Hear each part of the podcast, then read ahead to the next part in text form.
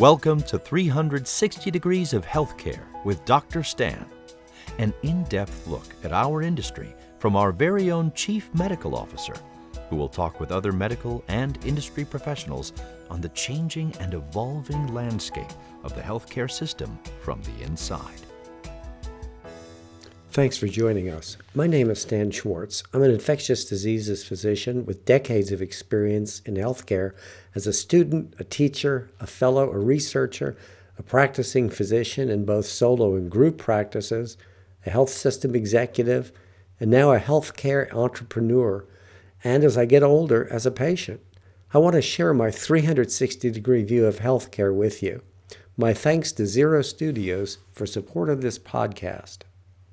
Mention frontier medicine in Colorado, and you might conjure up a vision of TV's Jane Seymour as Dr. Michaela Quinn in 19th century Colorado Springs.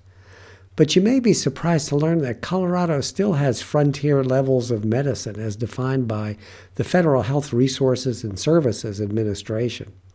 These areas vary by degree of remoteness and difficulty in travel for healthcare needs.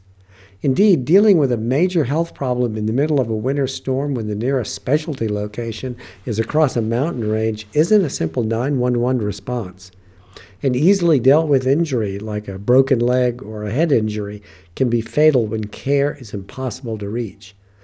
Today, I talk with Dr. Clifford Brown, the director of Colorado's Custer County Public Health Agency. Dr. Brown is a doctor of optometry who gravitated into public health after stints in the United States Air Force and Army.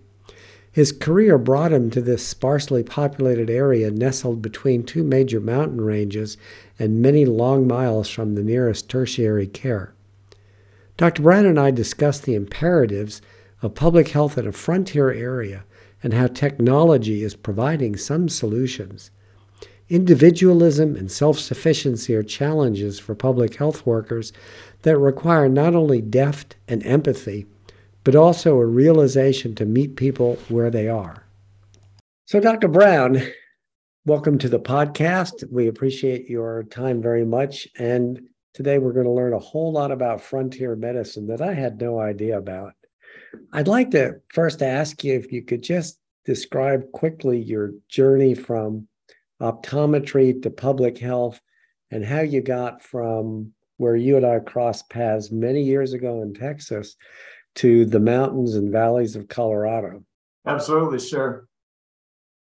Yeah, the uh, the classes that I had in public health in optometry back in uh, 69 through 73 and so on, undergrad and then into a professional school. Uh, we had one class particularly that the it was kind of an offering that said you need to have kind of a touch of the base here so that you understand what it is. And so we, we went through a regular didactic presentation, and he kept using the phrase bang, more bang for the buck. And that's probably one of the few things that I remember about the, the whole class uh, in 19 spring of 73 the the interest was peaked though. And when i transferred clear up in i guess it was um, 93 uh, so 20 years after graduating uh, when i transferred into the public health service it was because i knew that there was a whole large sector of our society that was not receiving, how would I put this nicely, the top quality healthcare in many instances. And that was our Indian reservations. And so when I transferred out of the Army and into uh, the US Public Health Service and into specifically the Indian Health Service, it was to provide care that I saw almost in deficit spending, so to speak, uh, to that whole population that considered themselves hard done by and for good reason. Most of us know why. And really could put my energy into providing healthcare in a public uh, public facet that, that had all sorts of strings attached, so to speak. So in in dealing with people who would walk in with really red eyes, uh, very, very uncomfortable, having difficulty surviving, so to speak, and and finally figuring out that it was because of the black mold in their showers and throughout their house that was constantly an irritation to them and that it was going to be restricting the healthy development of the children in that household you know that was very very very interesting to me also when i had one of my patients who is a tribal policeman go out to uh, quell a domestic violence uh, episode.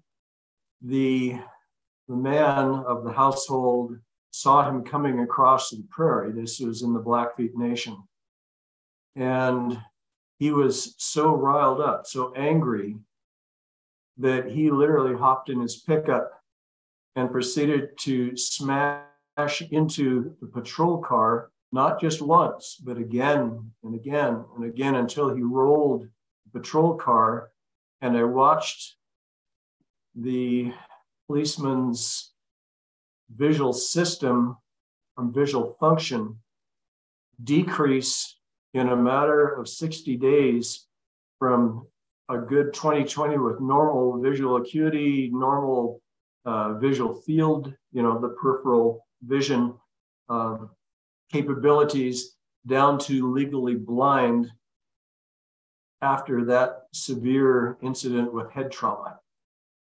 That really piqued my interest. And so I got into uh, trying to figure out why things like this happened and the visual field changes that said, well, he must have glaucoma. He didn't have glaucoma, but he had severe head trauma. And so from that, developing then um, some talking points and gave some lectures to the public health service at their symposiums.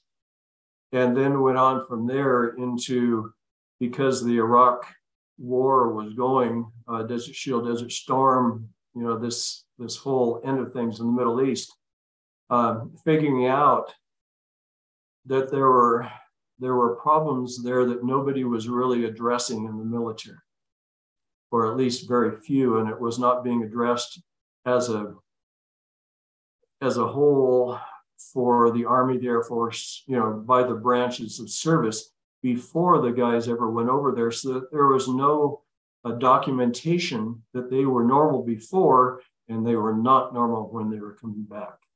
And so trying to uh, work through developing the scenario for treatment, uh, for uh, setting them up so they could document that they had actually gone through, and this was a fight because it was a change, as you know, Dr. Schwartz, uh, it was a change in thinking for the military, and that's always a slow process.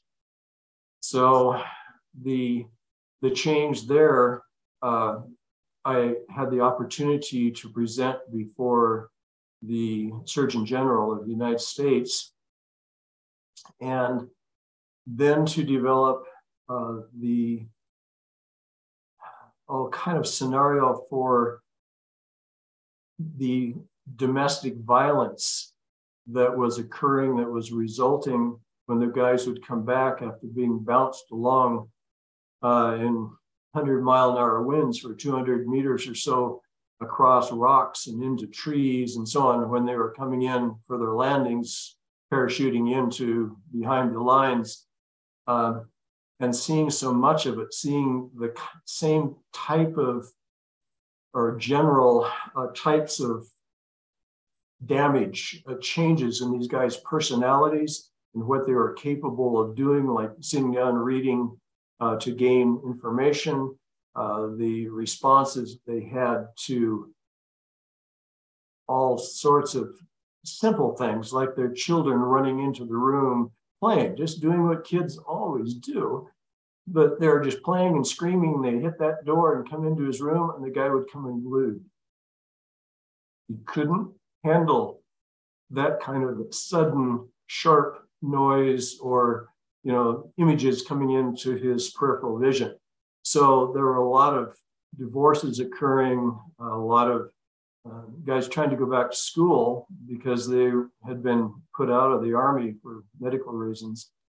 And they couldn't handle being able to sit down and read. They could not comprehend what they were reading. So that's kind of a strange crossroad, I, I understand, but that's what really kind of triggered me off into spending a lot of time thinking about the various aspects that contribute to the, the health of the public in general, not just eyeballs or vision or anything like that, but how all of those things relate. So let's fast forward to Custer County. It's a small county. It's located in the valley between two very high mountain ranges, a whole lot of physical challenges to healthcare. Can you give us a description of what kind of healthcare is available locally? What about emergency services and so forth? Because, you know, when I think of Colorado, I think of Denver, I think of Colorado Springs, I think of national parks, I think of mountains crisscrossed by ski, you know, ski trails and ski resorts. I don't think of frontier when I think of Colorado medicine. So tell us about Frontier 4 and where you live. We have 64 counties in Colorado, and a lot of them are either rural or frontier. Um, the two large areas, obviously, that you mentioned, Colorado Springs and Denver, uh, plus Boulder, that kind of corridor is referred to as the Front Range. And we have Pueblo right on I 25, which traverses the state from north to south, so to speak. Uh, and so Pueblo is another fairly large, as is Grand Junction on the west side. But basically, there are no large population areas except for what I have mentioned. So we are in a small valley that is located between two mountain ranges one the Sangre de Cristos and the other the Wet Mountains. So when we talk about frontier here in the rural area, there, there are four different levels. And these are defined by HRSA, the Health Resources and Services Administration. And a large portion of it, of how you get classified as a frontier rural county is how long you have to drive before you even hit one of any kind emergency department. So if you are in trouble, do you have to drive more than 45 minutes? You have to drive more than 50 minutes, more than an hour. So the level one frontier, and they, they break it down to four levels. Level one is 60 minutes or greater from areas that are 50,000 people or more in population. Level two is 60 minutes or greater from the urban areas of like 50,000 people or more people, and 45 minutes or greater from urban areas of around 25 to 50. Level three, um, 60 minutes or greater from 50,000, 45 minutes or greater from 25 to 50, and 30 minutes or greater from a 10 to 25,000 approximately. We are a level four. That means we're 60 minutes or greater. That's we're actually 61 minutes from Pueblo, from the 50,000 population. 45 minutes or greater from the 25 to 50. 30 minutes or greater from the 10 to 25, and 15 minutes or greater from urban areas of 25 to 10,000. So do you, do you have an ambulance and an EMT in town in the valley? We do have EMS. So we have um, our ambulance services But the other kind of portion to this picture is that we have we have recorded winds here that come through this come shooting through the valley of over 160 miles an hour you don't see that on our news. I mean can you imagine that happening in new york city? I mean in florida. I mean those are things that would get reported nationally. They don't get reported much here.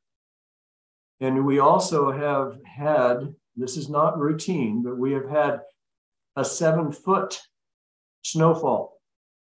So if you can imagine an ambulance getting through seven feet of snow plus wind. So the wind would stop even an air rescue like helicopters. And we have lots of air transport to our various um, hospitals that are assigned to us but those literally can be shut down. So there is no access.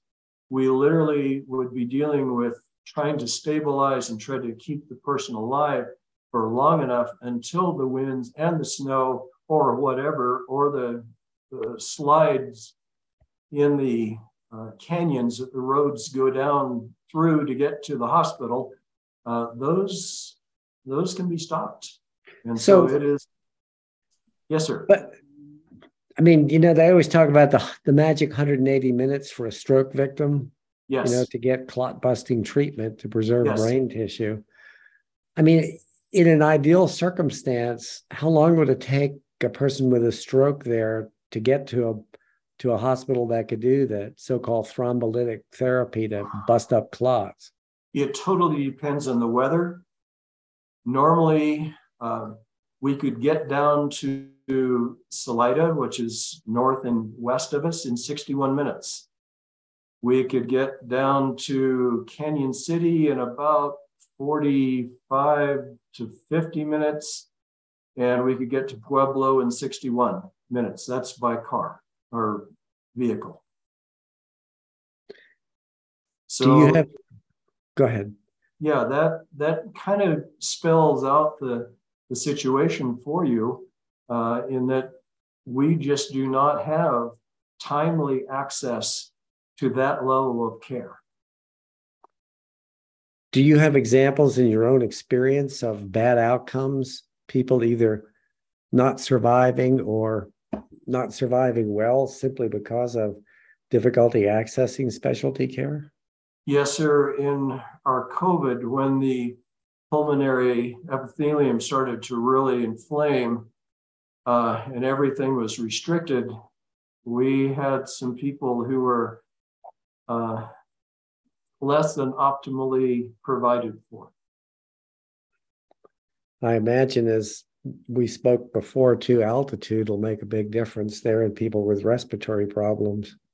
We could send, and I did send people down to uh, Pueblo, for instance, which is a little bit under 6,000 feet. And they got down there and they weren't having any breathing problems at all. And they just turned around and said, Well, you're crazy. You don't have anything wrong with you. And yet they come back up to 9,000 feet and their problems are still here. Thank you very much. And they are serious, even within my own family.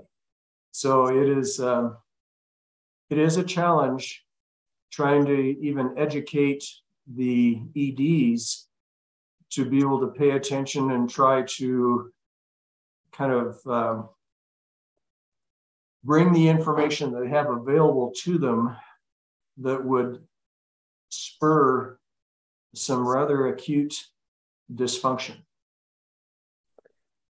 Tell us about the the population in your county. What kind of folks are there?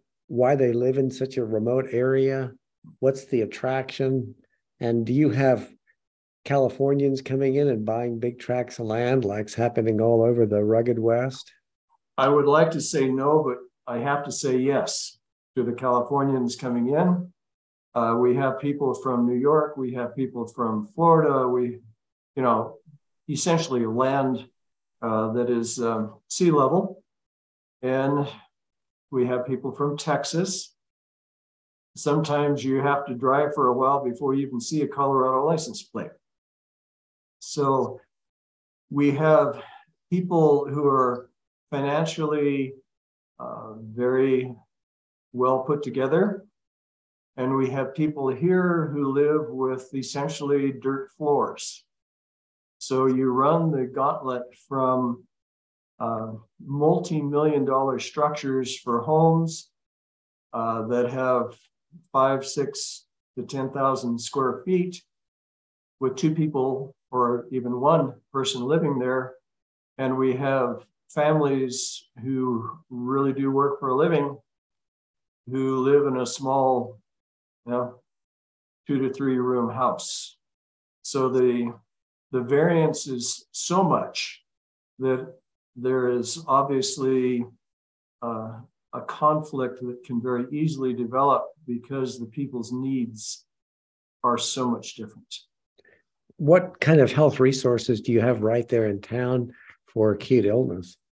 We have a clinic. And when I came here in August of uh, 2020, the physician who is now here, the sole physician who is here, uh, and actually practicing here in the, the county uh, came here within that same month. So we now have a singular physician and we have several um, nurse practitioners who function in the clinic. Uh, the clinic has now been purchased uh, by a hospital system out of Salida, which is larger, and they actually have neurologists, pediatricians, you know, essentially all the specialties there. So that that has helped us some, so that if they find that they need somebody, they can actually transfer directly to the same system that the clinic is funded and managed by. So that has helped us. Um, before that, there had been various physicians who had practiced here for a while and then transferred over to more populous areas uh, for obvious reasons. Um, and it, it has been a, a source of contention. It, it's tough. A lot of people, as is always the case with small clinics, choose to travel uh, for extended distances uh, to be able to go to their particular physician or their particular specialist. So we are we are challenged to put it nicely. How how does your remoteness in your mind affect preventive health measures, colonoscopy, mammograms, vaccinations, all the things that you know we know we know are beneficial, but sometimes you can't even get people across the street to go get them. Yes, sir. That is the case here. And there is even more of a, a barrier, of course, because of the distance and because there are times of year that travel is severely restricted. Uh, a lot of the people are very tough. They have lived up here now for their families have been here uh, since the 1800s. And so the attitude toward preventive care is not the same as when you can pop across the street, as you alluded to, to receive your local checkup or your colonoscopy or whatever. Uh, it's not not the same attitude at all. It's rugged individualism. It's toughness. Uh, if you aren't pretty well on your deathbed, you get on your horse and you round up the cows, or you feed them, or you do whatever you you need to do. Um, to keep your particular ranch or farm going.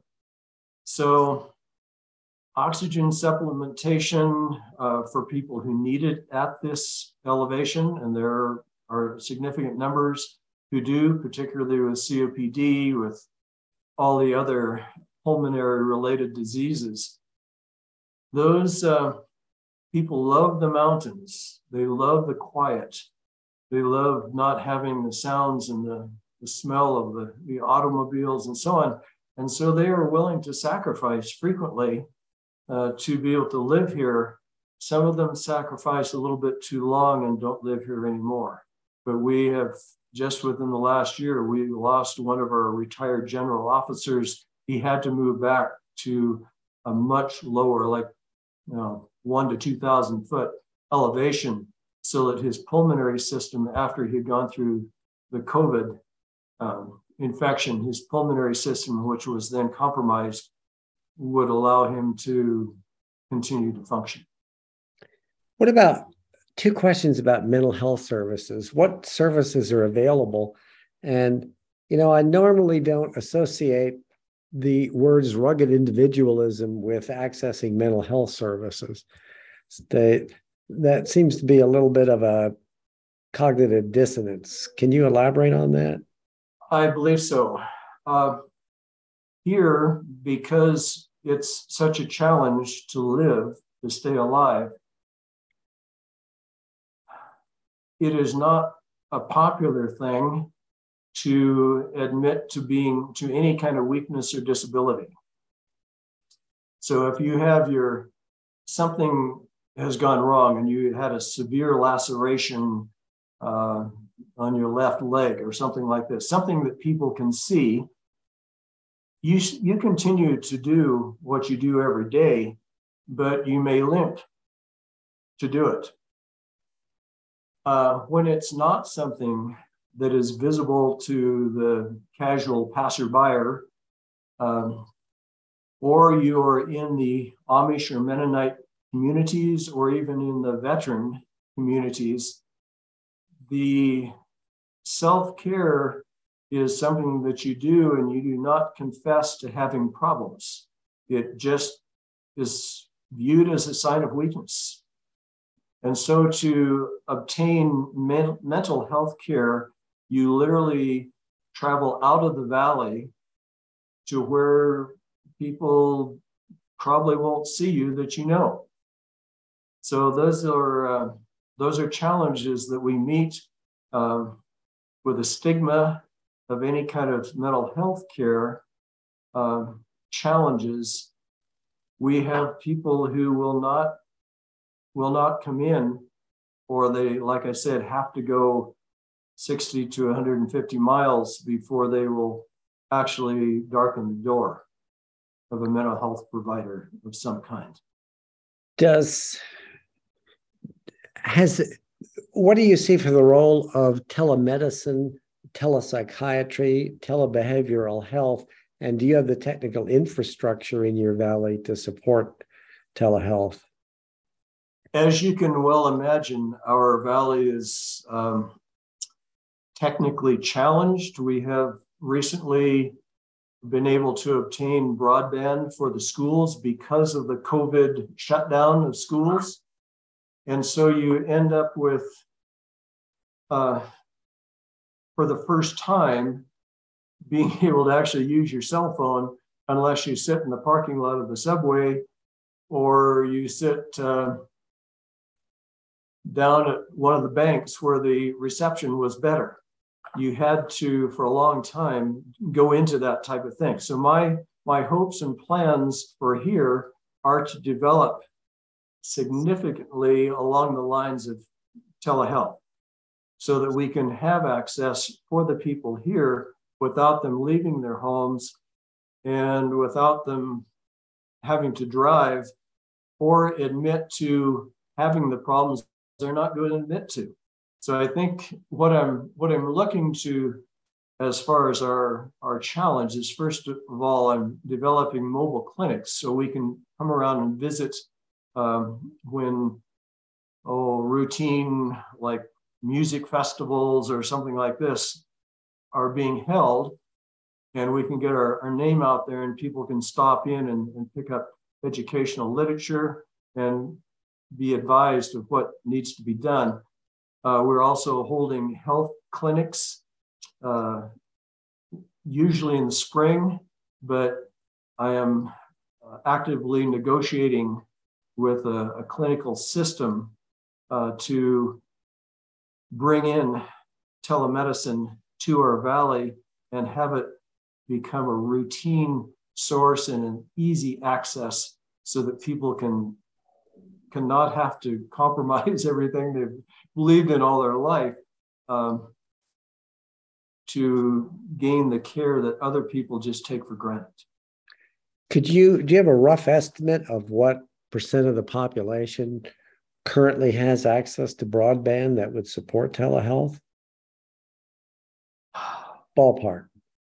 Ballpark. I would say now with the new broadband, you know, transmission and so on, reception, we have gone from probably 15% up to maybe 75, understanding that, for instance, in my house, uh, I have to have satellite to even get radio reception, to even get phone reception. And my wife is a professor uh, for the University of Nebraska system. And so for her to be able to teach her online classes in university level, uh, we had to put up and if this dish and if if it's snowing tough luck for the classes that day so it can be interfered with but basically we have come a long ways because we had to with covid for our public schools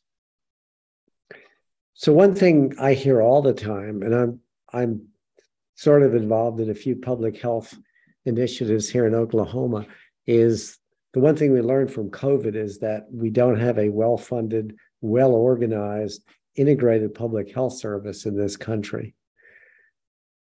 Do you have adequate? Do you have adequate funding? And if you had adequate funding, if you had better funding, what other things would you be doing now?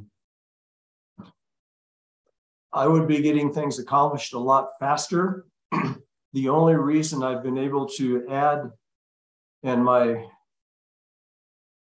my real drive right now is to get nutritional care and instruction and education for pregnant mothers.